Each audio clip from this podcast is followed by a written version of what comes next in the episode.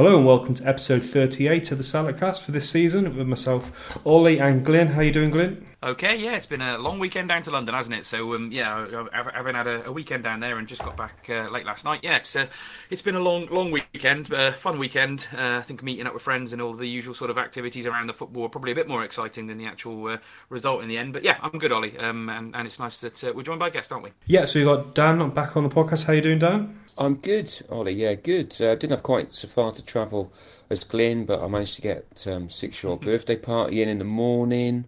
Um, we've had All Stars cricket on Sunday morning as well, so I'm feeling a bit um, a bit jaded, looking forward to a good night's sleep, but only once we've sorted the world out here and now via Solocast. So yeah, be good. To, thanks for joining us, Dan. You went to the game. Obviously, you live in the south, so obviously give us a different perspective, obviously, and also get your opinion as well. It's a good podcast to have you on. In terms of the second half of the podcast, we'll be talking about players' contract, who would you sign? Um, so, yeah, we'll have to maybe be interested to see what you guys think um, about whether you would offer certain players' contracts or not. So that'll be good to, to get into. But, yeah, before we get into that, there was a few interesting points in the pre-match. Um, one of them was that the training ground is having more work done on it. So there's some more drainage going on. And um, for the rest of the season now, the, obviously there's only a few days left really in terms of training, and the players will be training at the ground. Um, so that was quite interesting. Another one is Aaron Wilbraham is having a foot operation on Monday. Um, the manager says he's having an operation. He never said what it was, so obviously that sounded quite intriguing. But then at the end he said it was a foot operation, so he's having that on Monday. He might not be at the Wigan game. Um, so yeah, that was I thought that was worth um, noting and sharing. Um, and then Shrewsbury Town were trending uh, in the week for quite a hilarious tweet. Um, a Manchester United fan uh, made the error of tagging Shrewsbury Town in a tweet saying that we are looking like Shrewsbury at Anfield. And um, obviously we know what the lads in the media team are like. He didn't. Um, and then, yeah, the tweet, as when I last looked, it had nearly one hundred ninety thousand likes and, wow. and thirty-two thousand retweets. Um, and I saw it was on Sky Sports News and all that kind of stuff. So, yeah, I thought it was quite funny because what the Shrewsbury Town um, fan, oh, sorry, media um, team said was, we scored at Anfield this season, you didn't, levels, which I thought was quite funny, Glenn. It's great, wasn't it? I think it's uh, officially the biggest tweet in the club's history, isn't it? Um, I think they've done a few kind of kind of getting involved in the sort of football discourse over the last couple of years since some of the newer young Younger lads sort of came into the media team, haven't they? You sort of yeah, a bit more switched on to maybe social media, I suppose. And um, yeah, it's, I think it's quite good the stuff they do. And yeah, it is. Not just not just Twitter actually. Like I, I was talking to them at the Sports Parliament meeting, the one before last, and they were sort of talking to me about TikTok and what that does for the football club and the exposure it gives them to the youth. And it's it's mad. Like you wouldn't think how many people are looking at Shrewsbury Town's TikToks and their things like that, but it's it's generating a whole lot of buzz. And, and you know, obviously with the, the younger fans that go in the South Stand, there's like a little bit of a kind of vibe around that as well. So um, yeah, credit to credit to the guys. It was a great tweet. Tweet and uh, I think they've they've had a good season this year, the media lads, in terms of getting involved in different bits and pieces. So um, yeah, it's, it's been great to be fair. Yeah, I did ask them who who took the credit. Um, it sounds like they probably got a little WhatsApp group going. It was a team effort, they said. um, so yeah, they're all taking the, the credit for that. Um, so that's good to see. Um, and yeah, obviously um, we go. We're going to talk about um, uh, another game where Shrewsbury didn't score. Probably worth just noting there was um, a guy, a friend of the pod, Ben Ben Harvey, um, did a tweet after the game, and he's been to I think it's seven away games, and he scored one goal. That's pretty well, bleak, Dan, isn't it? Dan will back us up because uh, we obviously before we get to the game, I stood up with uh, Ben, who, who's just uh, been mentioned, and obviously Dan was up there with us as well, wasn't he, Dan? And Ben wasn't yep. very happy at the end, was he, Dan? Uh, but we, we, we well, he's rarely very happy, to, to be honest.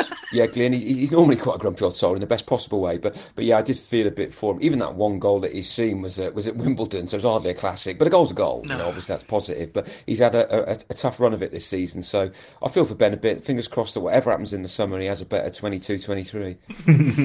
Yeah, it's, it, the thing about it is, Ollie, I suppose, is that he isn't the only one, is he? You know, no. You don't get fans going to pretty much every away game like I have done this season and a few others have, um, and, you know, a lot of fans have been going to away games. My brother's been on, Dan, and, and Ollie obviously knows this, and he's talked about his record away from home and how he's barely seen us win for three years. You know what I mean? And so, yeah, our away, our away form's yep. been a problem for a long time, and it certainly hasn't picked up this year. But Ollie, there was one good bit of news in terms of stats before before we get to the other stats.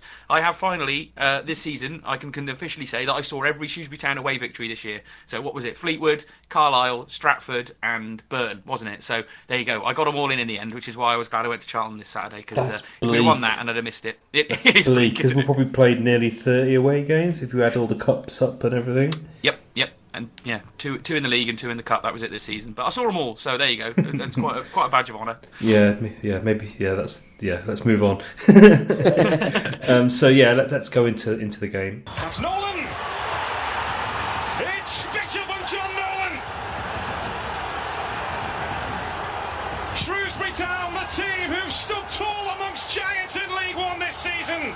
So Saturday, twenty-third of April, second last game of the season, last away game of the season at the Valley in front of eleven thousand two hundred eighty-seven, I believe around six hundred. I um, wasn't sure on the specific number, was announced on the tannoy, and, and I saw um, some of the town fans talking about that away at uh, yeah Charlton Athletic, where we unfortunately lost two nil. Um, goals from Stockley on sixty-four and Aniki on eighty-six, who I think we tried to sign in the summer, didn't we? Um, two nil loss, uh, yeah, going out with a whimper, unfortunately. So not the best, um, but a spirited effort, which we'll come to in a minute. Um, there's only one stat I really wanted to talk about this week, Ollie, um, and it's probably worth you two reflecting on it and, and just really getting maybe Dan's view, actually.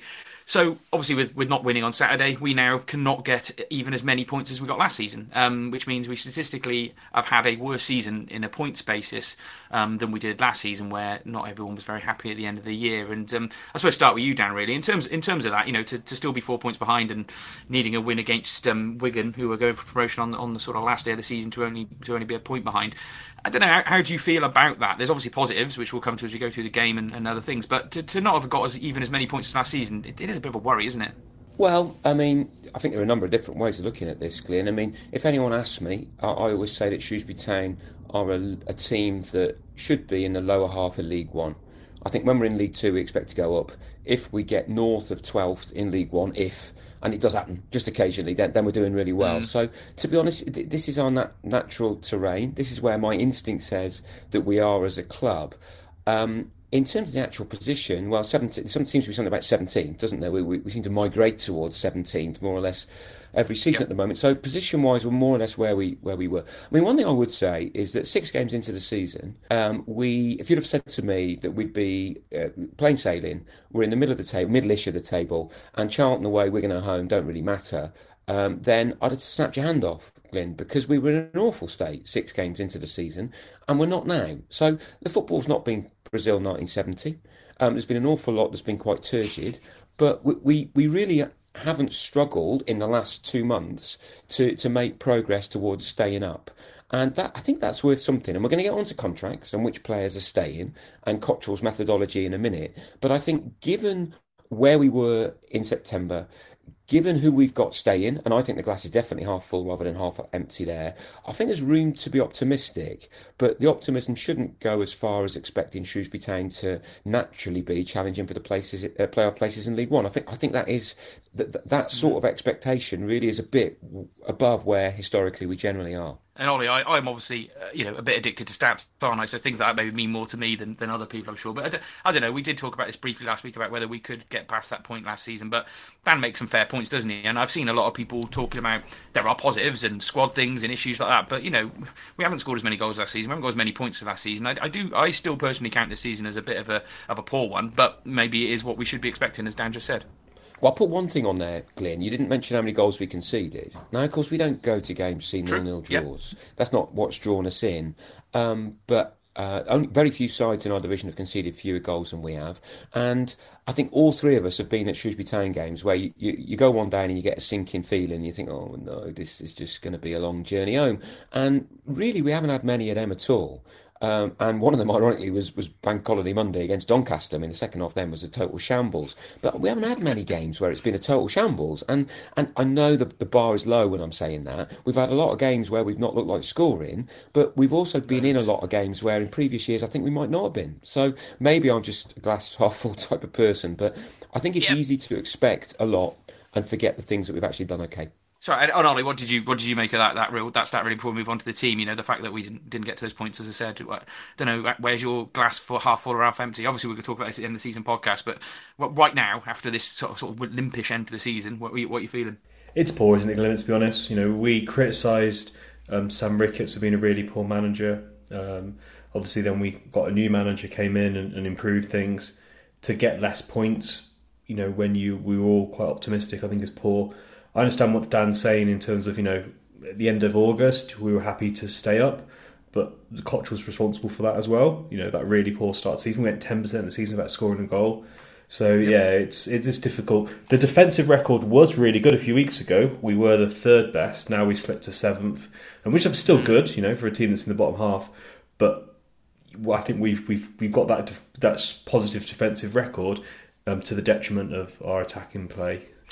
Um, so it's it's it's difficult to be too optimistic. Um, I am an optimistic person. Hopefully, we can do well in the summer. But um, I think it'll be interesting to see. But um, yeah, I think that. That's, I'm not sure the defensive record is to the detriment of the attacking play, though, Whalley. I think, I think it's because strong... we defend. We don't send a lot of men forward.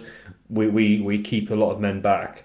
You know, when we attack, we have our two strikers. We don't have a number ten, and That's we often have midfielders. And then the the full yeah. the, the wing backs don't push on that far either. And they're pretty much they're not really that. Especially with um, Bennett being missing and Obetta gone, we we don't have effective wing backs at all. Um, I really love George Nurse, but I think he's more of a fullback, to be honest, than a wing back.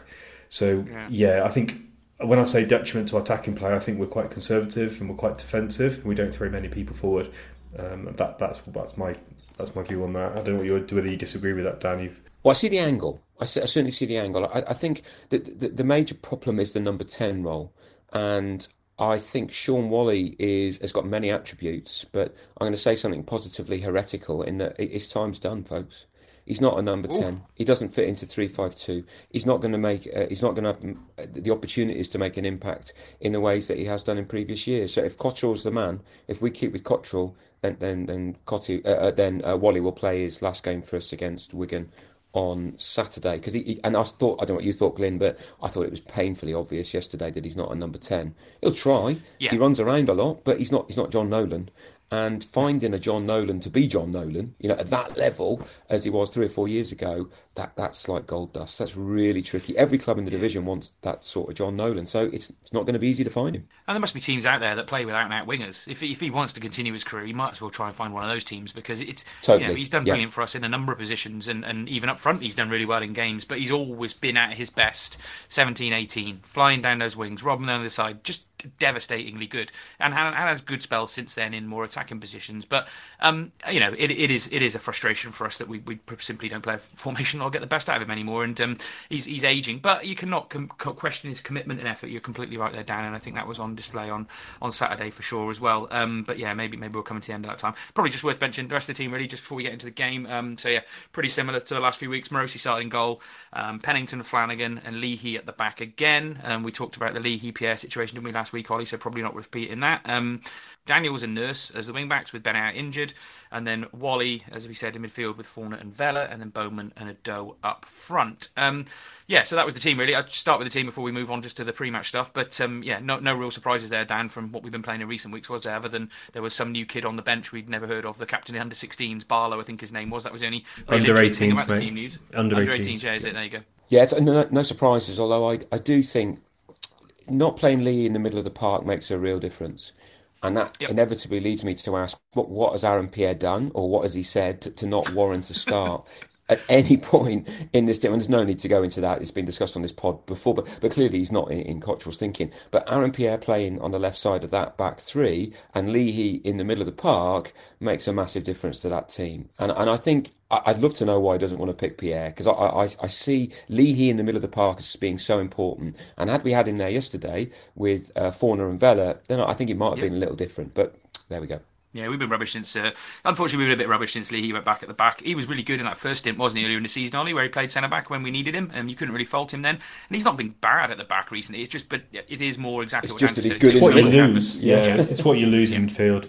Um, and Whalley is, for, for, for he is a Shootertown legend. He is not a central midfielder. He's not a ten, he's not a six, and he's not an eight. So there we go.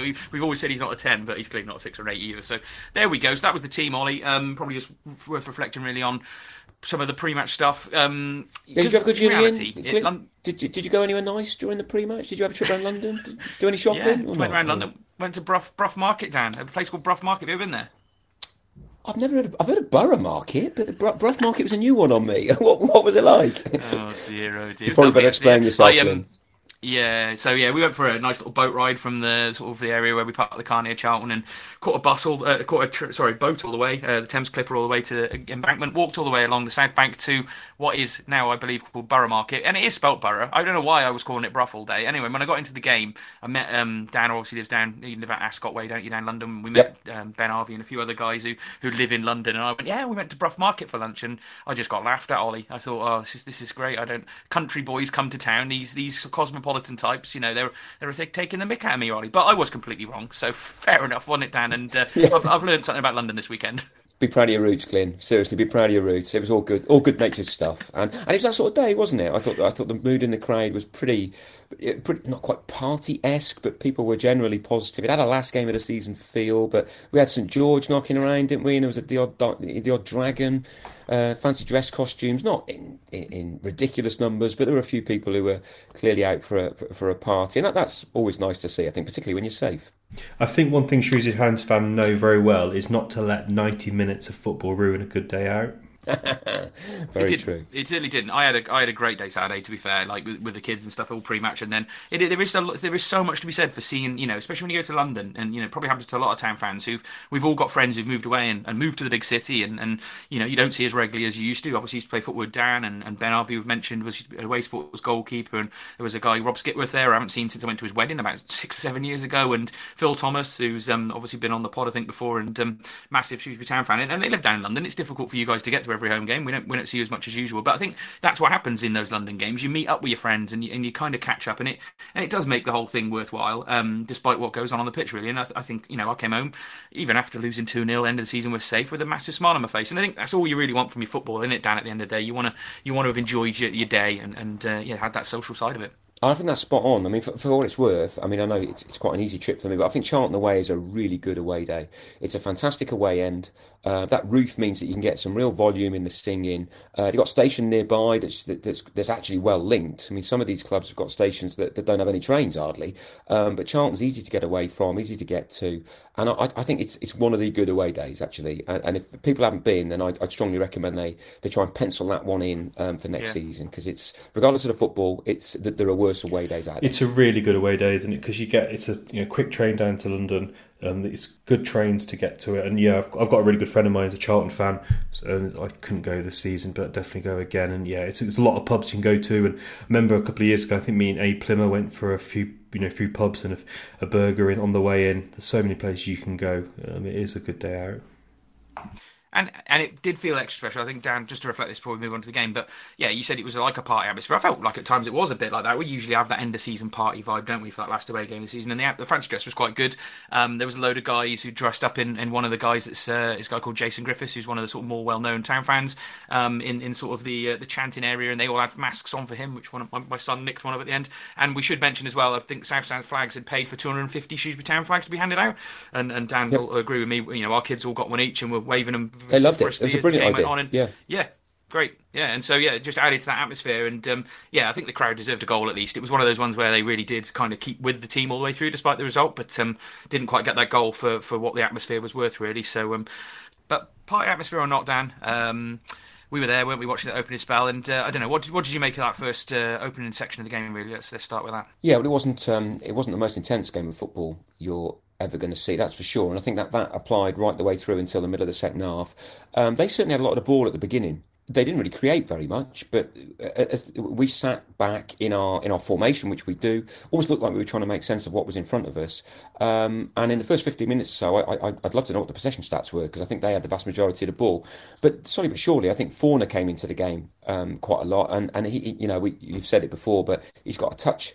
He's got confidence on the ball, he reads the game well, and I felt that Fauna b- began to exert more of an influence. It didn't really end up leading to chances, but but Fauna sort of rose into the game quite significantly, and I think that's um, that that was, particularly as we were leading up to half-time, that led to us to having more of the ball, and I, at half-time I felt we were probably in a pretty good place, actually. I, f- I felt we'd, we'd done okay, and we could we could skip on and perhaps perhaps snick a winner. Yeah, I think if we look correct on the whole the first half, I can't really disagree with too much of that. Um, there were certainly spells when we had a couple of moments in that first half, Ollie, which, yeah. which we can maybe run through in a minute, and, and Charlton had a couple as well, but it was a fairly even first half. You know, they didn't look much yeah. better than us. It, it felt to me, Dan, um, on, on the day, as it was two teams in what it was seventeenth and fifteenth, you know, down the bottom yep. of the league, playing out a nil-nil draw at the end of the season. Obviously, the second half changed that significantly, but it wasn't the most exciting half of football, Ollie. As much as you talk about it being a good day out of Charlton, um, you wouldn't have missed much in that first half if you hadn't have been there. Um, as I say, the fans were great, but yeah, there was there was, was only a few chances really for both teams, and um, yeah, just a just a kind of one quite on the beach football from both teams, but just certainly not that, you know, one hundred ten percent effort that you might have seen, you know, a few months ago when we were still scrapping for our life, Ollie. Yeah, there was an odd one in some ways. Like for me, there was a bit of League One quality on in the fact that the teams were passing the ball around, trying to play what, what people want to perceive as the right kind of football, but it was done at such a pace that it was quite poor quality, if that makes sense. A bit of a contradiction, but that's what I thought when I was watching. We did have a few chances, but then yeah, Charlton were quite. There was a lot of these fouls and stuff, which I find really frustrating. You know, a lot of blocking. Um, there was a lot of you know, standing on the ball. All that kind of malarkey was going on, which needs to be sorted by the refs, I think. Um, one came where Vela was blocked, made a free kick, and Fauna did a half volley over, um, but wasn't wasn't the yeah. best. And then I thought probably second half of the second of the first half, Shrewsbury Town had some pressure, and there was a good pullback from Whalley, but um, basically it just kind of flashed across the box.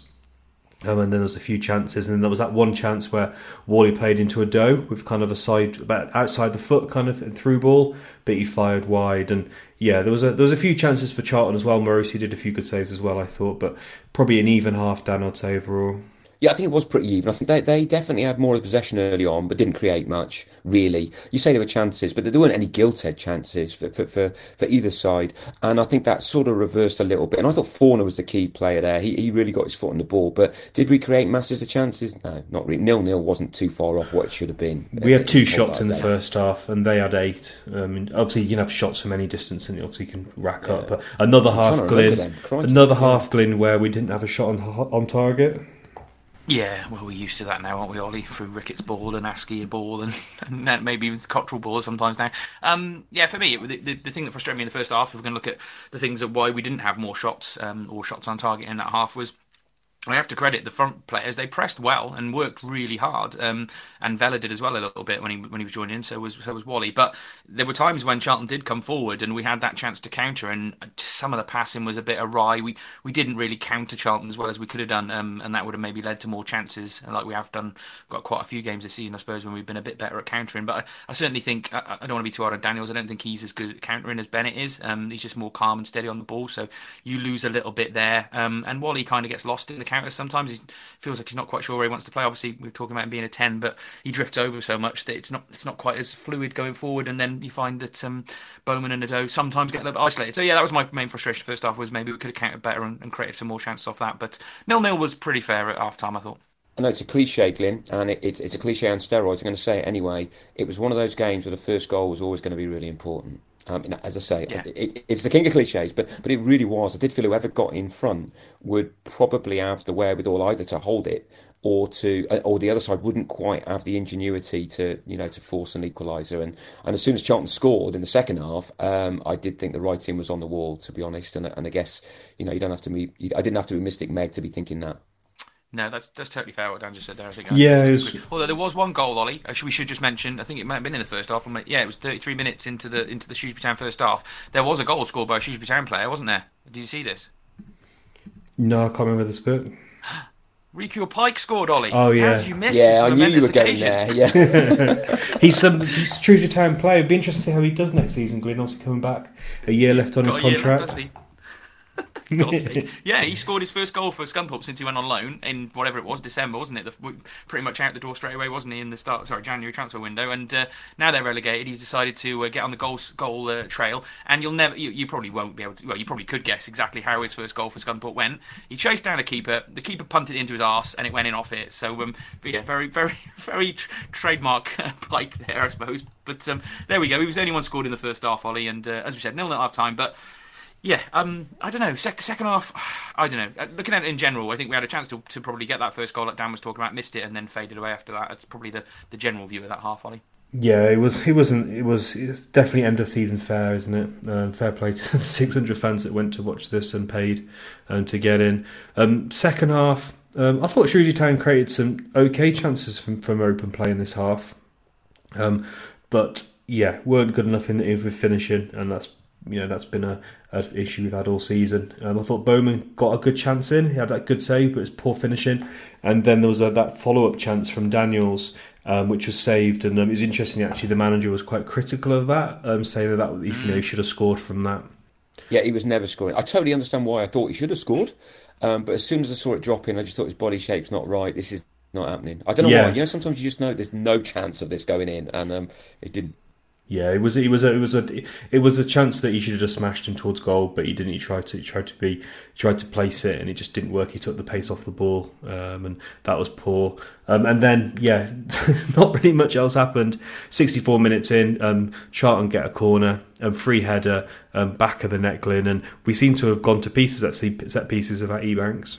Exactly that. I thought there was a few people around us saying how much we're missing Ebanks now. He's been a huge miss the last few weeks, and the amount of goals we've shipped in three, four games now is, is a real testament to his organisation, I suppose. We've often kind of sort of talked about why he'd been made captain, but I think maybe it does show we miss his leadership at the back, and um, obviously Pennington and Flanagan are good leaders as well, and so's Leahy, but he, he definitely gives them something at the back, and that, and that physicality that maybe the other two don't have, I suppose. Um, but he's a huge miss, and um, yeah, I, I'm not. It's it's starting to become apparent that, you know, he's someone we need to sign up for next season for sure. But um, yeah, it wasn't wasn't great defending, was it? Um, in terms of the goal, Dan, it was uh, free header. Um, you know, men get. And lost. It was just just poor all round, really, for for a goal like that. Yeah, and it's, it was quite interesting because I, I spoke to a Sunderland fan, a fan who I know at work, and it, he was talking about Flanagan, and he was saying that, you know, Flanagan's a decent centre half, and I said, yeah, well, I'm a bit surprised we got him for two and a half years. I mean, this is a great deal in my mind because I'm quite quite impressed with him. And he made the point. The one thing with Flanagan is, for a big lad, he's not awfully good against other big lads in the air. And he, the, the, don't get me wrong, the, the guy, the Sunderland fan, was a fan of Flanagan. He's a decent footballer. But he says, just watch when he gets up against other big guys. He won't win as many as you think. And I think Ebanks-Landell is sort of the other way. I don't think Ebanks-Landell, he's a bit of a kick-it, head-it centre-half. Um, but he does edit when he goes to edit. He yeah. will win those balls. And you only notice him when he's gone. Yeah. And I don't think Flanagan is going to play an Ebanks-Landell role because he's a no. different, slightly different type of player. And we, we've been seeing that over the last three or four weeks, haven't we? Yeah, he won. He only won... Um, two out of eight aerial duels in this game, which is pretty poor. I didn't poor. know that, but I'm not surprised. Um, and it's it, and yeah. you know e, where you got Ebanks on the other end. I think that's where the blend comes in, isn't it? I don't think having you know three Flanagan, Pennington types in your back line is. Pennington's pretty good in the air, to be fair to him. He's probably a bit better, I think, than Flanagan in the air. Um, but in terms of, you know, he, he won four out of seven, so still not great. Um, but yeah, you need that player in, in League One, don't you, who's going to win those headers because um, it, it ain't Premier League football.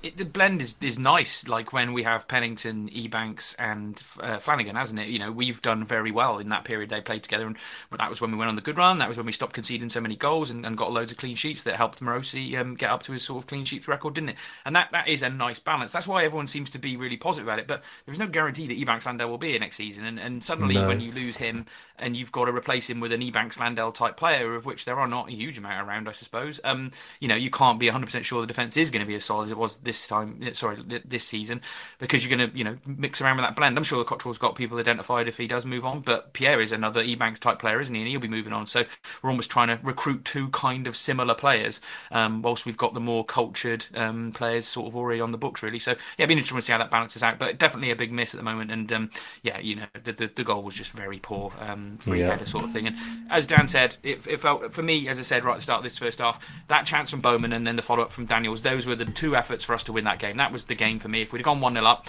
I think we probably would have saw it out the way that the kind of season's gone. Um, but when they went ahead, it was almost like, you know, what have we got to get back in this? And we had a couple of chances, but I don't think we really um, we really had a chance of getting back in it after that. I don't know, Dan, what you felt at that point when we went. Well, I thought we, there was one magnificent run by Dan, Dan Udoh. Yeah, we'll which, I, yeah. Those of us of a certain age will remember Tony Daly from the Villa. And yeah. um, he, he, he sort of had this sort of body swerve, this this sort of, you know, hip swaying sort of technique when he ran past defenders. And I saw, I mean, how many people did he beat on him? Six. Six, was it? And it wasn't the worst shot at the end either. When no, he, was he slipped, and, unfortunately. Yeah, knackered and, and, and you know and falling over. But I, I thought that was a that was a sort of a very down-a-dough piece of football. Gets the ball, turns, runs. He's direct. Defenders know he's going to be direct because he's now got a reputation around the division. And I thought that was a, that was a fantastic effort on his part. And at never at any point did I think he was going to score, but it's fair play to him that he got all the way uh, to where he did and made uh, made the keeper make a good save. It, it's frustrating that when Udoh does some of his best work, he's picking up his own bloody half instead of instead of running from halfway well, in there. Yeah, that goes back to my point, doesn't it, it? At the start, in the intro, talking about our, our defensive kind of approach that, yeah, often he's on his own. You know, there's no one really supporting him. But, yeah, frustrating. You should have um, slipped Bowman in there, no? Yeah, I think I think these, these both, I think Udoh and Bowman seem to have got a little bit greedier. A greedier um, over agree. recent weeks, um, and they both seem to be yeah, quite keen to, to get goals, which is good, but not to the detriment of the team's performance. Yeah, then there was, in terms of um, goal action, there was that header um, from Pennington from a corner, which was decent, um, and then yeah, the game was stopped um, for alleged um, racist um, comment directed at Morosi. Now, we don't know what happened. Um, the game was stopped. Um, the club put a statement out, so did Charlton. We don't really know what happened, um, so we don't we don't want to say too much about this. Um, but if it was a racist comment, obviously it's, it's completely wrong. And yeah, um, the club and, and the fans will definitely stand by Morosi Glynn. It's, it was an odd one on the day um, as a fan in the away stand. So this happened down the other end, obviously, where the Charlton fans were. And, you know, we're just watching the game. I think we've we've, we've was, we won a corner or a free kick. I can't remember. Sorry, they won a free kick, didn't they? And then game suddenly just crashes to a halt. Um, Morosi runs over to the to the bench, doesn't he, to, to have a word with Steve Cottrell. Then the referee's over there. And then, you know, they they get back to the goal. And then we can see Morosi sort of looking like he's he's looking at the fans. And over at Charlton, we can't see if he's saying anything or pointing at anything. Um, and it just goes on and on, this delay. And, and we're, we're sitting there thinking what's happened, and you know the press box haven't got a clue.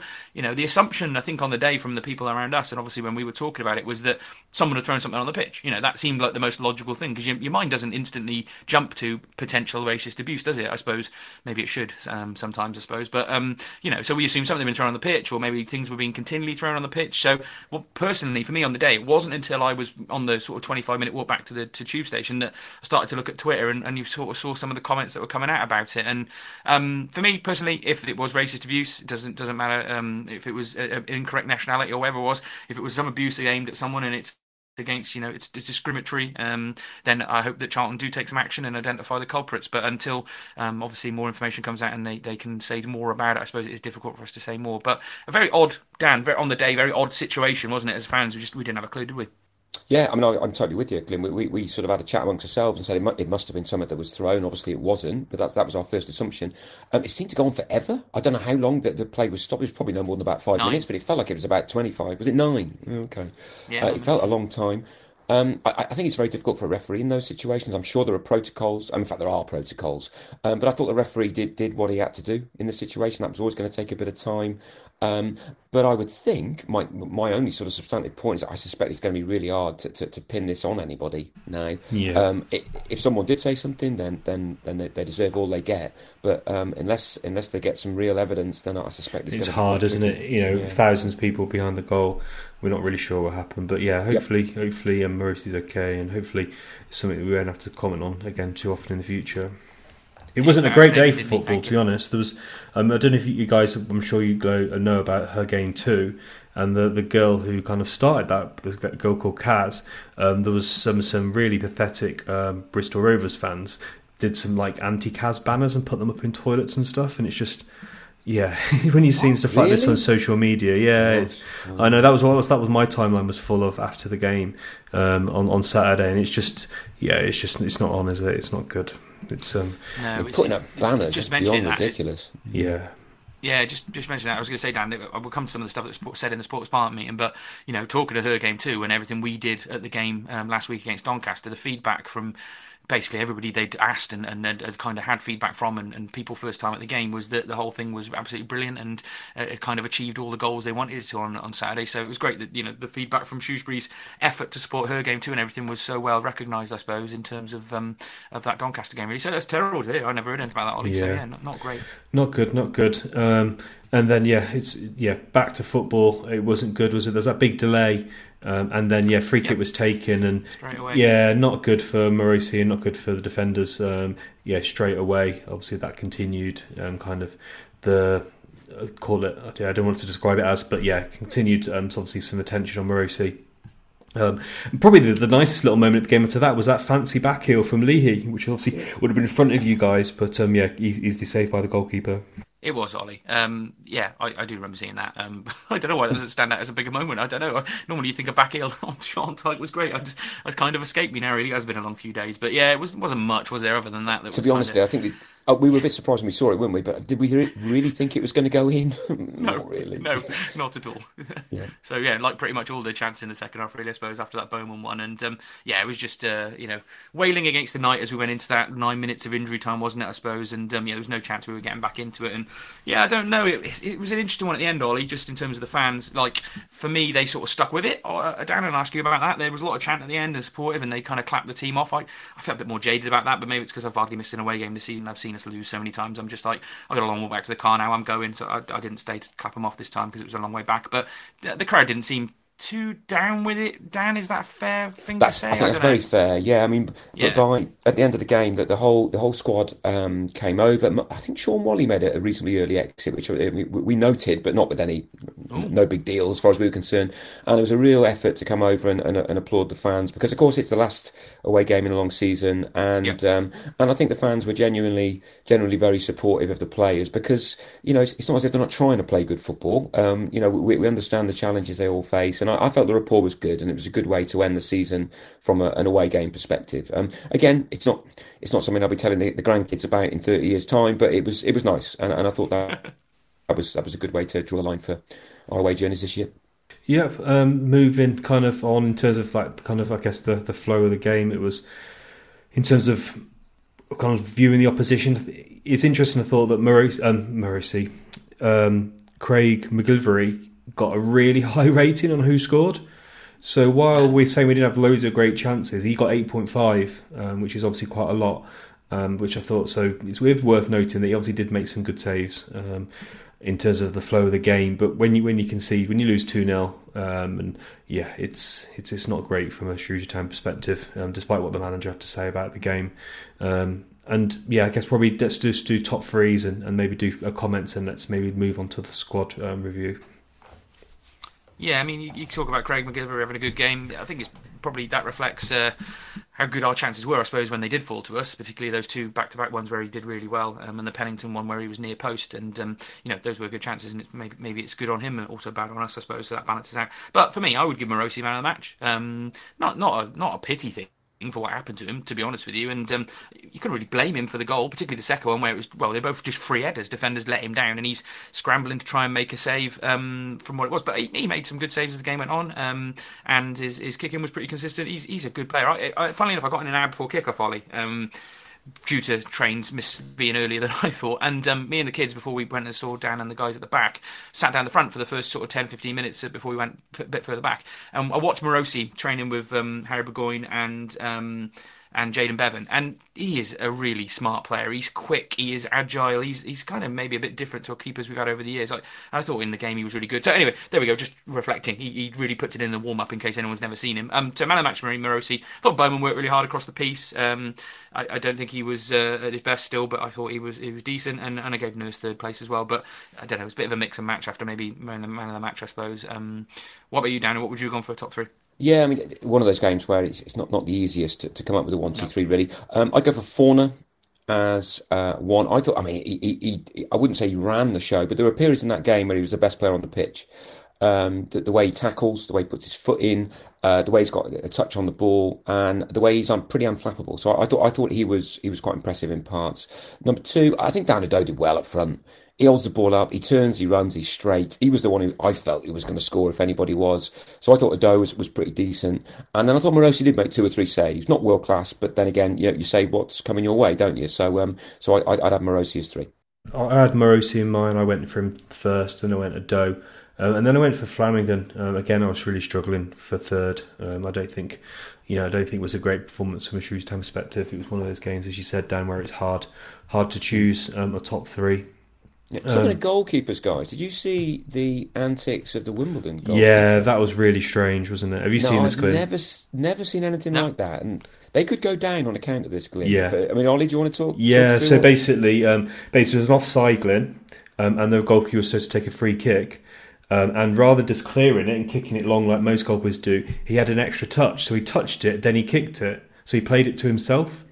So then, basically, in, in the extra time, this was there was a free kick. Minute. Yeah, on the eighty-eighth minute. Oh, eighty-eighth minute. I thought it was an extra time. Uh, there was a, uh, basically, obviously, a, an indirect free kick, and Fleetwood scored to make it one all. Oh, He weren't, he weren't I, asleep I, last night, would he, bloody Dan? He weren't asleep last night at all. No, not at all. And he was in the wrong place in, in terms of the free kick as well. He should really have been about two yards further to his left. But if you look at the point situation, that, that that's massive. It's Fleetwood v Wimbledon. They're one up with two minutes to go. Wimbledon could quite plausibly go down on the back of that one, uh, that that one brain freeze. You know, amazing.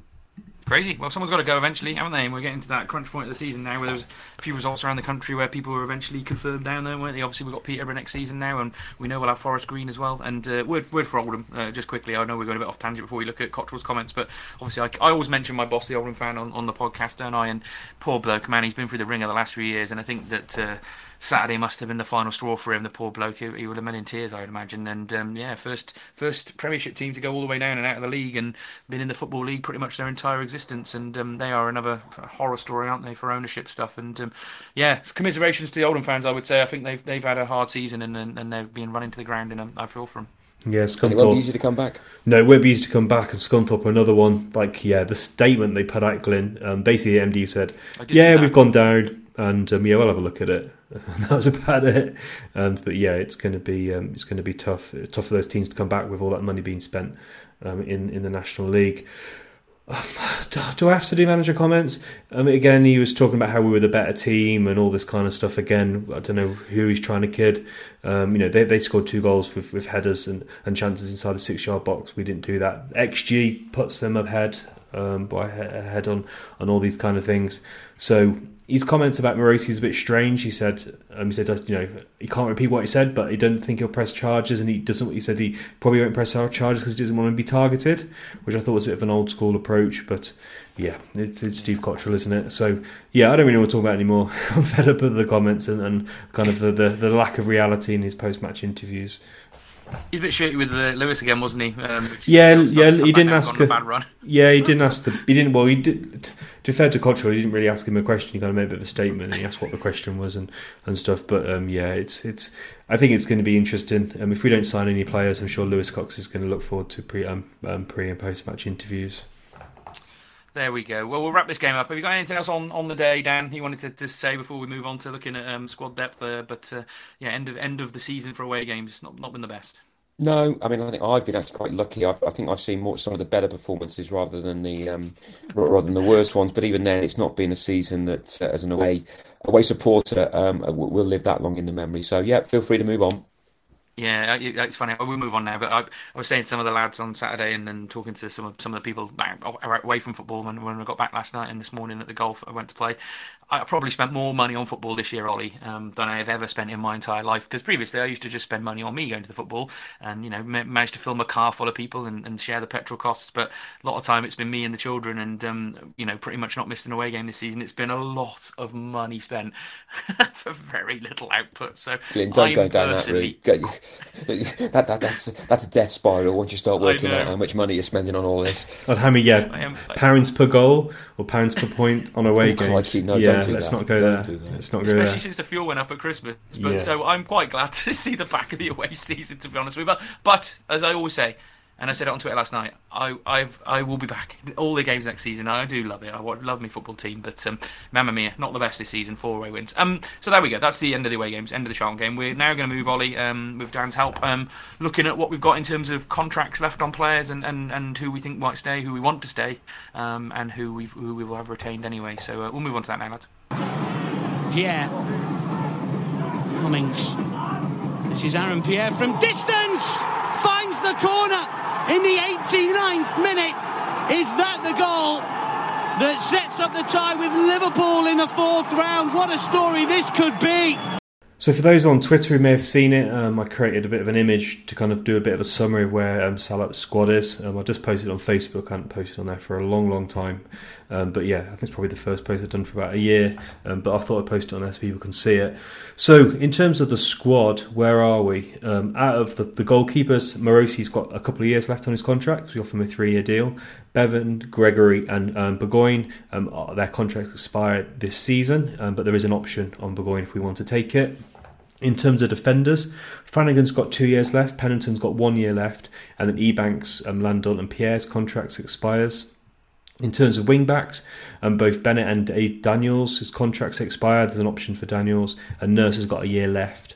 In central midfield, under contract, we've only got one man, and that is Leahy. Vela, um, Davis and Whalley's contracts expire this season. Um, and then up front, we've got a lot of strikers. Um, we've got Bowman, Bloxham, um, Udoh, Caton and Pike um, on, on a contract um, for next season with another year left. And I think it's good job we did this, Dan. Um, we have, I believe we also have a year option with Udoh, so we could trigger that. So we have two years left on his deal. So if any clubs want to come sniffing, they better get there and better talk to their bank manager, because um, Brian's going to be asking for a lot of money. Yeah, as a core of players, um, and again, it's maybe because I'm instinctively glass half full, we've got some of our most important players under contract. Morosi's a good goalkeeper, we've said that before. Flanagan's an international footballer, he's a decent player. Pennington, we, we know enough about Pennington now to, to, to, to, to like what we see. George Nurse has come on, he, he, he's, uh, he's you know he really has come on in the last three months. Leahy, he's our, he's our player of the year in my mind, he, he's been phenomenal, particularly in midfield. Strikers, we got Raquel Pike. You know, what more could you want? But apart from that, we've also got, you know, our, our, our key strikers. So, sure, there are players there who, who may look to go elsewhere. There are players who may look to, to not extend their contracts or offer them new contracts. But we've at least got a core of our better players who will be here next year. And every club has churn in the summer. Every club. So in, so in think, League One, you do with two-year contracts. You basically lose fifty percent. On average, thirty players each year. And with that in mind, it's absolutely crucial that Cottrell learns the lessons from, from the summer. And we don't want to be six games in with one point on the board, one win and five defeats on the board. And I think the Ebanks-Landell um, issue at the moment is a great example of that. He's not. He's, he's been fit most of the season, right? If he's not fit, then we aren't the same side we are when he plays. We need to have a, a plan B. And if the plan B is not Aaron Pierre, and it doesn't look like it is, then it has to be something else. And too often we've got away with that this year. We haven't had many suspensions. We've not had that many injuries compared to some clubs. So we've been able to fly by the seat of our pants. If Cottrell says he wants a small squad, okay, I get it. But if five of that squad are out injured or suspended, what are you going to do? And the answer can't be complain to Lewis Cox. We've got to be better prepared than we were last year. Yeah, we need more we depth, can't definitely. Have a small squad again. No. Well, this is having a small squad, and there's having a squad with key gaps in it, um, where you can't basically, yeah, yeah, you can't have backup, but you've got you basically got no option. So, so um, all, all good, all good for a small squad, um, but you need more players than we've had this season. I think we probably, we, I'm, I'm almost certain we've played the lowest number of players um, in the division. It'd be shocking if we hadn't. I mean, when I look at the, the, the graph that you put out that, that Dan's just been alluding to, I totally agree. We know the core is there, um, but there's no guarantee any of those people we offer contracts to will sign. I'd be surprised if someone like a Dan Bennett doesn't sign, but we'll come to that when we run through them individually. But, you know, as a, your core is one thing. You know, building around the core is problems that Steve Cottrell's had. And has, has he learned that lesson? Will he learn that lesson? Do we have the budget to allow him to build significantly around that, but that core?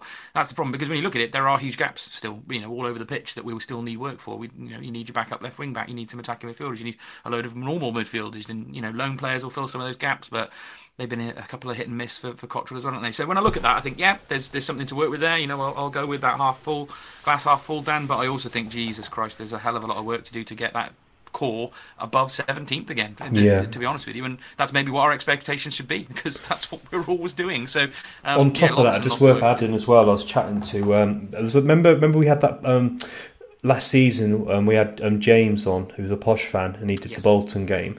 I was chatting to him, and obviously sending considerations because they've been relegated back to League One, and he made an interesting comment.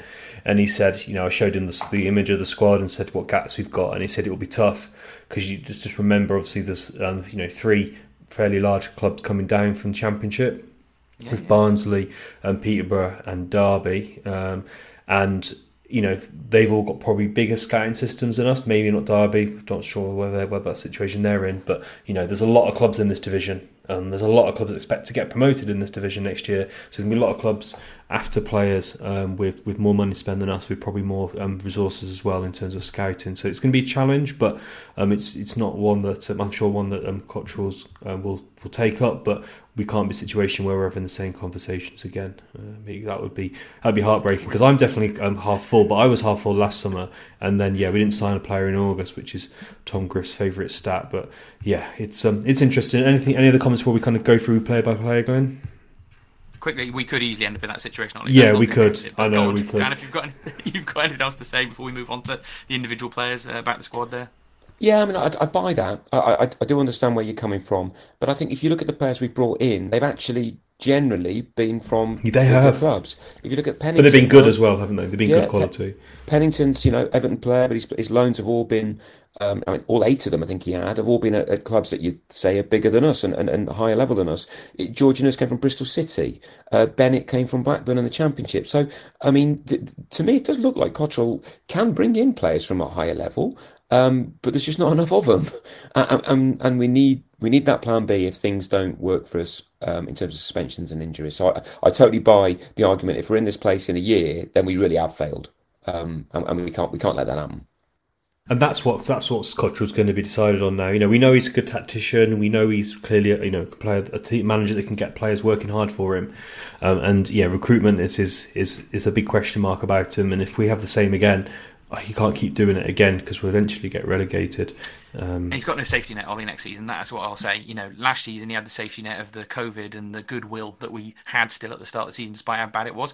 If he doesn't do well in this transfer window and we start poorly next season, I have to say he would find himself under more pressure than he did this year, personally. But um, it's all to be done because he could start us off really well and then we'll we'll be on a roll, won't we? So uh, there we go. Who knows what's going to happen? Um, you want to run through each player individually, don't you, Ollie? Yeah, let's just go. We, we won't take too long. But... Keep them. Yeah, let's go through it. So, um, so Bevan, um, for me, it's hard because he's a young, he's a young youth goalkeeper. You obviously never seen him play, um, so I don't know whether we can actually keep him or not. Um, I don't know what you guys think about him. I would say Bevan and Gregory, um, it's interesting that Gregory has completely stopped being involved in the matchday squads, whereas, again, I'm not, I'm not sure if you spotted this, but Bevan trains with the keepers pre-match every single week before the okay. game, and he was there on Saturday. So, to me, I think maybe that decision has been made, um, and, and we'll be keeping Bevan and Gregory will be moving on. Um, yeah. But that's just based on what's going on on a matchday. I don't know too much about Bevan. I know he's a meal brace lad. Um, he went into school, met my daughter, like I talked about the other week, and, and uh, they were all impressed with him. But, um, yeah, local lad, so, you know, maybe maybe if we keep him, I'll, I'll be happy with that. And he, he seems like a, a good young pro that's maybe going to go somewhere, who knows. Um, but that, that's my view on it. I'm not sure you can really make much more of a, a judgment than that, can you, Dan? No, I think that's spot on. I mean, I, I genuinely, no, genuinely no idea. The, the only thing I can do is, is watch what the keepers do in the warm-up, which is clearly not a great way to judge whether we should keep them on. Um, so so I, I have absolutely no idea, and I've no reason to doubt what you said there about, about Bevan being up the pecking order on Gregory. So, um, so yeah, I, I'll leave it at that. Um, next is um, the, the hitman, Burgoyne. Um, I'm yeah, I, I'm not sure what's going to happen with, with Burgoyne. Um, I would be surprised if he if he does um, stay or not. Again, haven't seen a lot of him. What he has done, you know, obviously we had those errors, didn't we, um, under Sam Ricketts, um, which leads you to suggest that um, he'll he'll probably probably be leaving, Glenn.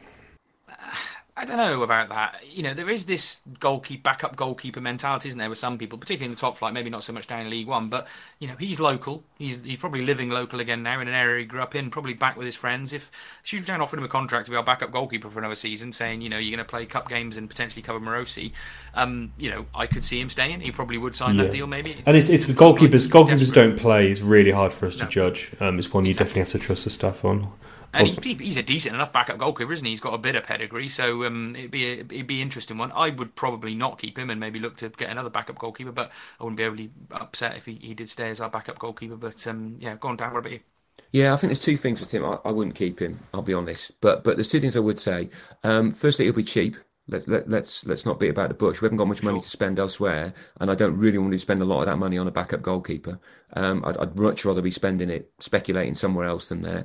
Um, and secondly, I'm a bit more glass half empty on him, actually. When I've seen him play, I mean, Stratford away, Glyn, he didn't fill me with a great deal of enthusiasm there. He dropped one clanger early on, and, and maybe that clanger affects the way you play. But I, I just feel that maybe for his own career, a move away might do him do him good to start somewhere else. And the very fact that he's a local lad can almost count against him. He needs to go somewhere where no one knows who he is, mm. uh, and that, that might be good for his career. But again, see so little of him that I, I'm not going to put my mortgage on, on any of those statements, to be honest. Yeah, and that's fair to say. Um, Ebanks-Landell, um, for me, um, I definitely offer him a new contract. Glenn? Yeah, nothing more to say. one hundred percent definitely. Dan? Yeah, he's twenty-nine, isn't he? So he, yeah. he's by no means over the hill. Um, he's got a number of years left, particularly the way he plays. Um, you know, as a centre-half, he's, he's not someone who's going box to box, box to box. I would be, unless there's injury issues, unless there's something we don't know, I'd be pretty amazed if he's not offered a deal. Yeah, it'd be good. Hopefully he'll stay. I think he's, a, as we said, you know, he's a good blend with Pennington, Ebanks and Pierre, and obviously, oh, sorry, with Flanagan, sorry. Um, but yeah, we definitely need another defender if he doesn't sign. If he doesn't sign, we'll need at least two, maybe three, and be interested to see what happens there. And then moving on, um, Bennett. Um, for me, definitely would offer Bennett a, a contract. I think he's he, he seems like a really good pro. Um, he seems like a, a top bloke, and I think he's a the kind of player that you want to build a squad round. Um, and I think he's the kind of senior pro that we want to see um, in the club, Dan.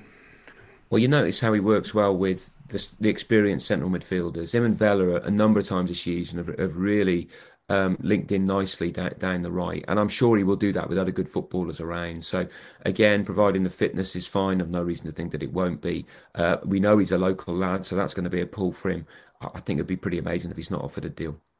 one hundred percent keep him. Uh, again, nothing more to add to what you two have said then. Yeah, he's... Um... He's been fantastic for us this season. Um, his injury is not as bad as we thought last week, Ollie, when we were talking Sounds about good. contracts initially a little bit, um, and he might even be back at the end of the season, Ollie. So, um, yeah, for me, one hundred percent keep him. Yeah, that's cool.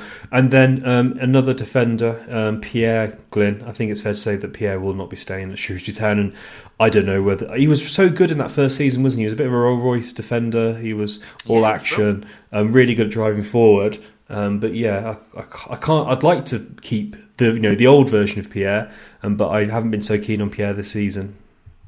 But you've hardly seen him this season, I, I you, because no one has. This yes. is the issue. It's, it's been crystal clear that, that Cottrell don't want to pick him, and and when Leahy's so important to us in the middle of the park, and he'd rather play Leahy at centre half. I think you know you, you don't need to see the white smoke coming out of the. You know, the, the roof of the, the Montgomery's Waters Meadow to know that what the message is here. He, he He's not not staying. I would one hundred percent keep him. I think Pierre's got a decent footballer, but he, he's going to go elsewhere. I totally agree. He's definitely gone. I said that. Yeah, he's gone, um, yeah. But yeah, he's definitely gone. But, you know, uh, in an in an, in an alternate reality where him and Cottrell get on and there's something going on there and he's fully motivated like he used to be um, when he was playing week in, week out, maybe that's one of the things that's unsettled him, having competition, who knows. But um, he was a good, really good player for us, I, and I'd, I'd keep him without a shadow of a doubt there. But unfortunately, I'm not the manager and I think that ship sailed. So yeah, I can see him going and I don't think he'll even be offered a deal. Yeah, I, I think that's going to be the case. Um, yeah, Daniels, um, yeah, Josh Daniels, and we haven't seen a lot of him. And to be fair, in his defence, he hasn't played um, in his, his more natural position. He's for all of his efforts, I just don't see him as a right wing back. Um, I just don't see that as, as a position for him going forward. Um, I, if I was in charge, I wouldn't be offering him a contract. Dan, um, what's your view on, on Josh Daniels? Yeah, I'll go different there. Um, I think he came to us as a winger and has been. Um, he's been a product for both of the managers that have that have signed him. They, they've seen something in him that, that they can mould.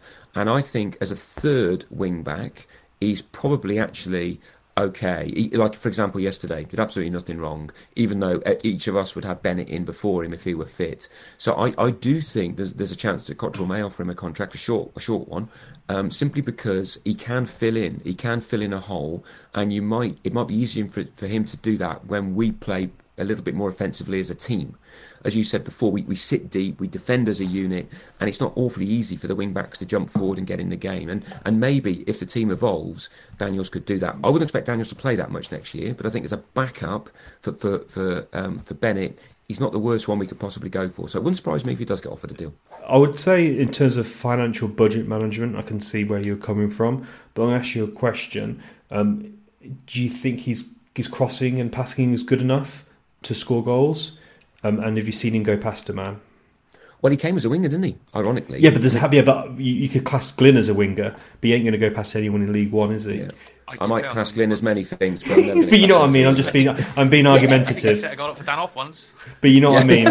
I mean. I, I don't want to be harsh to that. He seems like a really nice chap. He seems a lovely bloke, and um, yeah, wish him all the best and stuff in terms of his career. But his passes are normally backwards. He always takes yeah, a safe get- option. I haven't seen enough productivity from him. Um, to... well, I get the angle. I remember him scoring a very good goal at Rochdale when he came into the box late and scored a header. That was a uh, fantastic header. That was yeah. a brute, superb header. But he is one brilliant in the air, to be fair, for his size. Yeah. yeah. I'd say one swallow don't make a summer, but did you notice yesterday a lot of the balls from Morosi were right out in the direction of Daniels? And I thought, what were they going to him for? Is this... But he didn't do that badly in the air over there. So, I mean, I, I'm not going to be crying in... to my pillow if, if Daniels moves on, but I do think if you if you can get fifteen, twenty games and more or less consistently, you might see a different player again. Again, again though, I, I, t- I totally understand where you're coming from, Ollie, that we haven't quite seen it yet. Good. Yeah, I wouldn't keep him. Let's just leave it at that. It just, he's a winger. I feel bad keeping him here, to be honest with you. Making him play bloody right wing back all the time. Yeah. It's, can't be much fun for a player that's now an out attacker most of the time. So and it's, it's an interesting one. It's one that's yeah. I asked. I did a poll um, on Twitter, and there's like you know between one hundred fifty, three hundred people voted um, on on Daniels. It was probably one of the closest ones. One of the closer ones are there, um, where it was fifty-nine percent said keep him, and, and forty percent also said let him go. Um, you know, most people were kind of, you know, Ebanks keep him eighty-six percent, Bennett keep him ninety-four percent. Um, a lot of people were on the same side of us in terms of let Burgoyne go, um, Pierre go as well. Um, but yeah, I thought that was, that was interesting in terms of um, positions. Um, looking on to midfielders now, um, Josh Vela.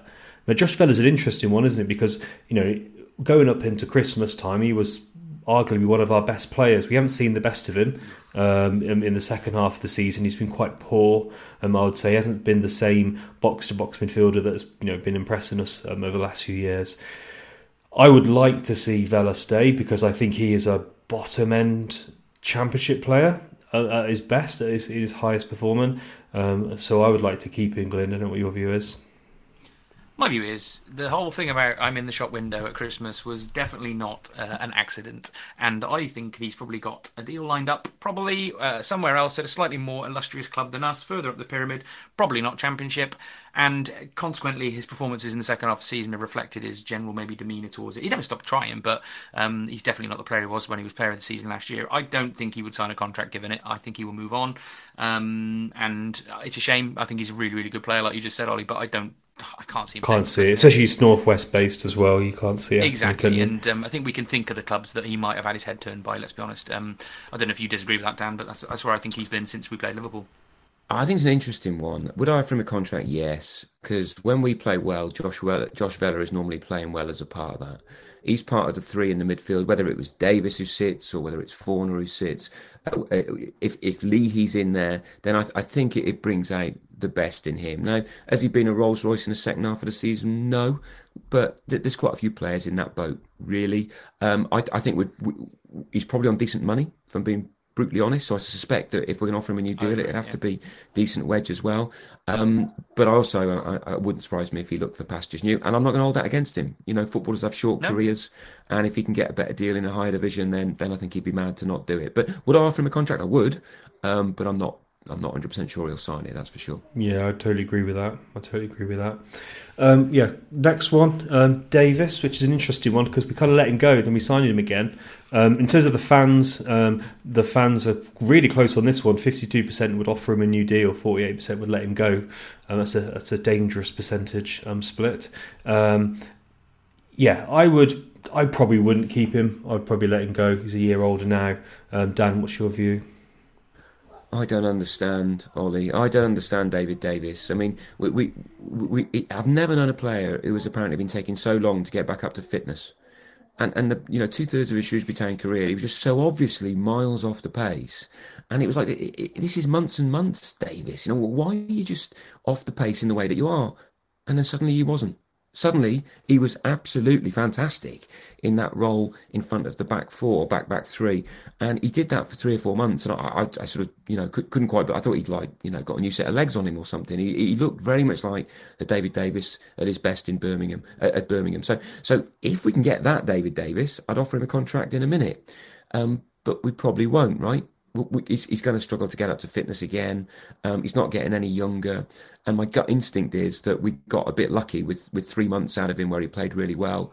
And we'd be we'd be gamblers to expect to see that David Davis reappear for, for a, a concerted period of time next season. So sort of with a heavy heart, I'd be saying, Digger, thanks very much. Uh, best of luck wherever you may end up. Yeah, it'd be too much money on that gamble, I think, Dan, in terms of, of what he might be expecting. He won't come cheap, mate. His pedigree. Yeah, won't. Um, yeah. So, to me, I totally agree with that. And to be honest with you, I wouldn't have offered him a contract last year. Um, and needs must. So I definitely, I definitely it was needs must, wasn't it, in terms of um, numbers? Yeah, it was. So, and, no for me. I'll... Yeah, and then we come to the last one, um, which is the, the potentially one. the most, yeah, the big one, the big one, Sean Whalley. Um, so um, I don't know, do I go first or do you guys want to go first in terms of what your opinion is? Dan touched on Dan touched on the reason why I wouldn't offer Sean Whalley a new contract, and you know, if we were playing four three three or four four two or whatever, and we, uh, we were playing a formation that suited Sean Whalley, then I would definitely keep him, because then he's going to be a bit like a bit like Dan's argument for for for Daniels. He's a backup. He's a, a an impact player. You can bring him off the bench. He'll definitely do good for for one year, um, and he'd definitely do. You know, he definitely caused trouble um, to some um, League One fullbacks. And I still think he, at his age, he keeps himself in good trim, and I think he could do something.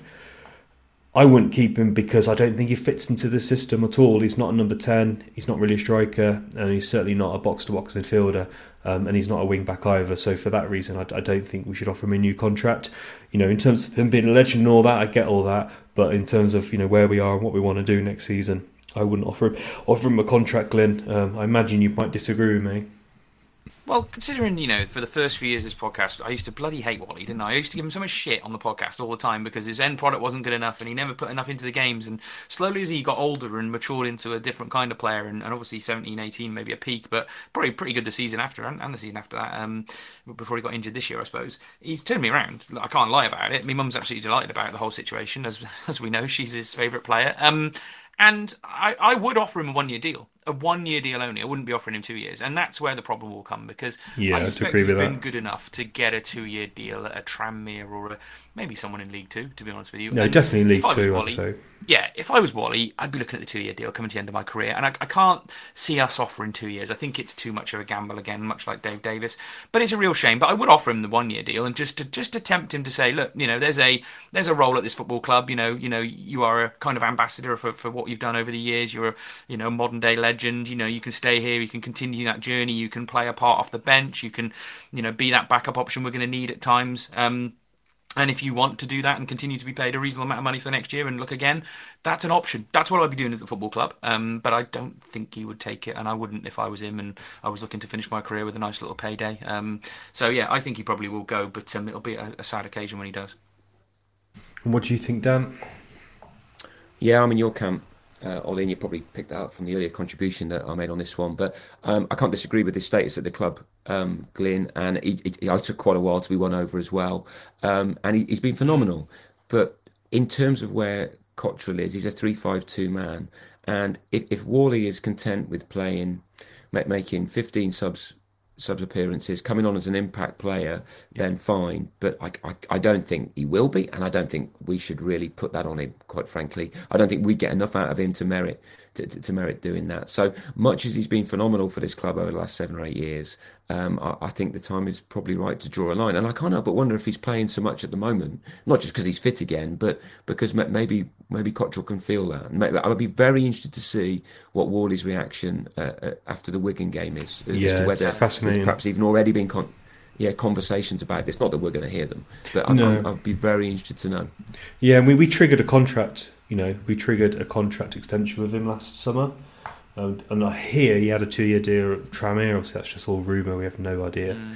Uh, but yeah, I wouldn't be surprised if something like that comes back for him. Which does show he would take the extra year, but obviously maybe he would have been told he would be much more of a part of it than maybe he would be next year. But that, as we said, there's so much work to do in this squad. He might just think, well, I'm not sure Cottrell will fill all the gaps. I might get more than fifteen. Oh, does he want to work for Cottrell again? Which is a fair yeah, question. Well, yeah. Could you? Can you? Do you want to put up with that? It's that pre-season and uh, and that and that, that that that style of management again. On Sean Whalley, uh, yeah. it was yeah obviously in favour of him staying. Most of the fans okay. would want him to stay. Um, I just yeah, it was ninety-two percent fans want him to stay, um, which wow. I think is only beaten by um, Elliot, Elliot Bennett, to be honest. Um, who actually I'd realised, um, just remembered actually Elliot Bennett did actually there was an article with Lewis Cox. Um, I think it was, I think it was a day or yesterday saying he wants to stay at the club as well.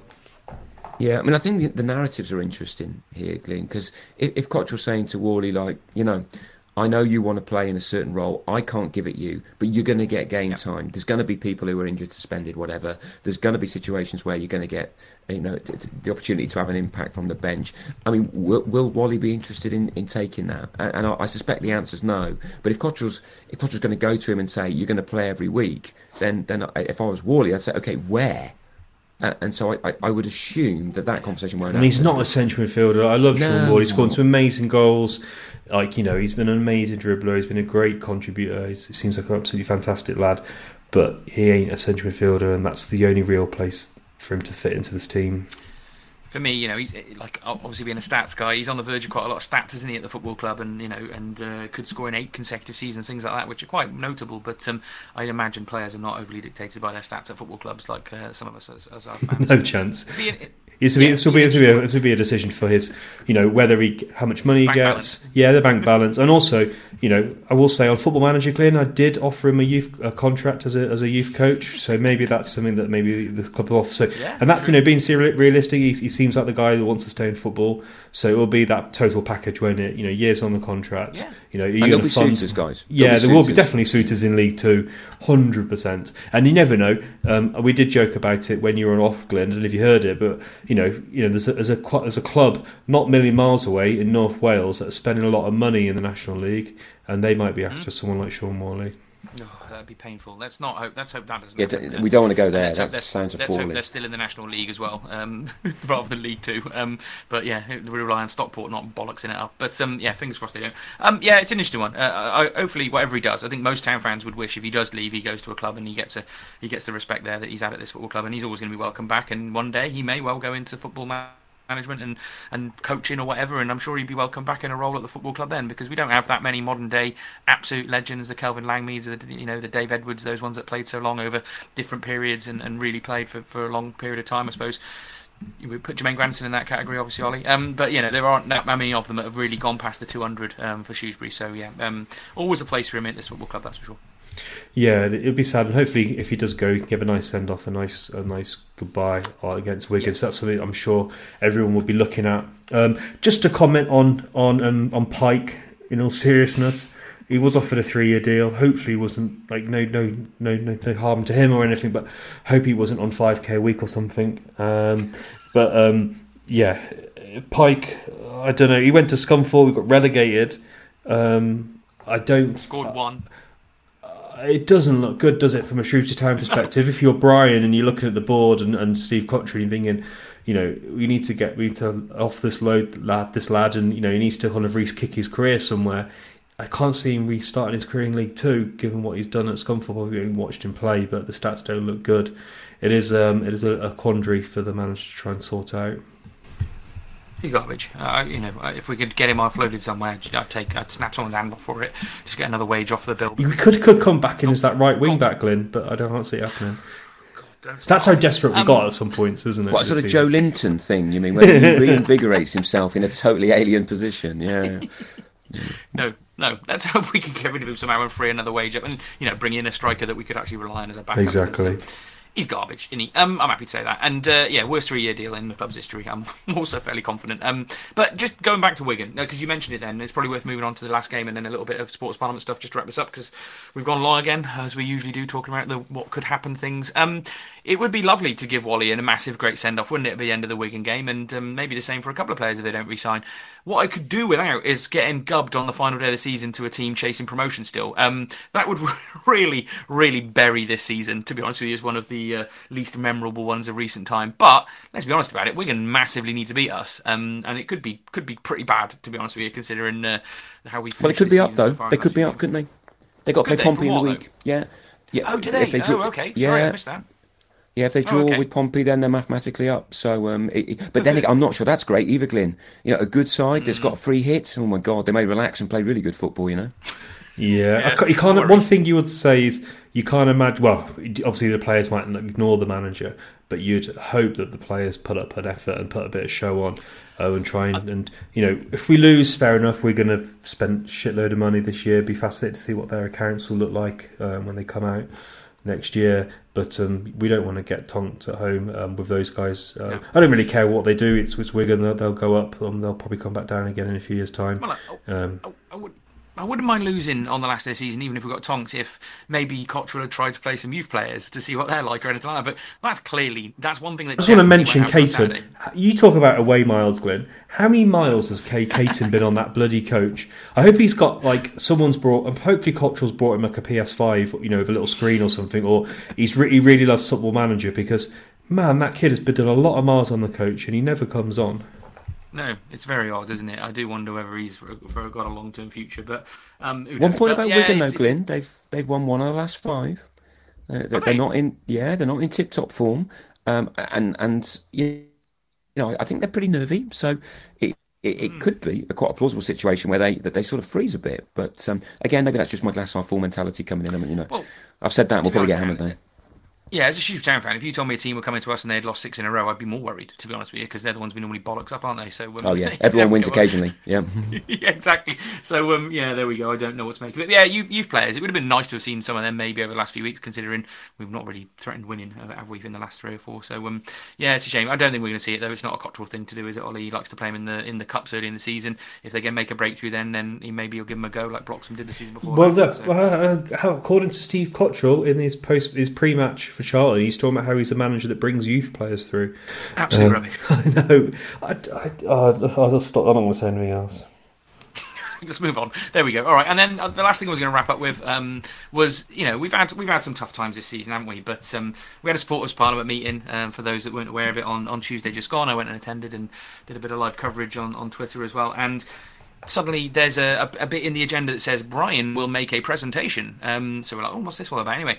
So up comes a PowerPoint presentation talking about Ticket and Ticketmaster. And for those that didn't see it, Ticketmaster, um, for all their ills and all the problems they've caused us over the pre- preceding, I think it's been seven years we've been with Ticketmaster, no more. Ticketmaster are going to be shunted to the side. We are not going to renew our contract with Ticketmaster.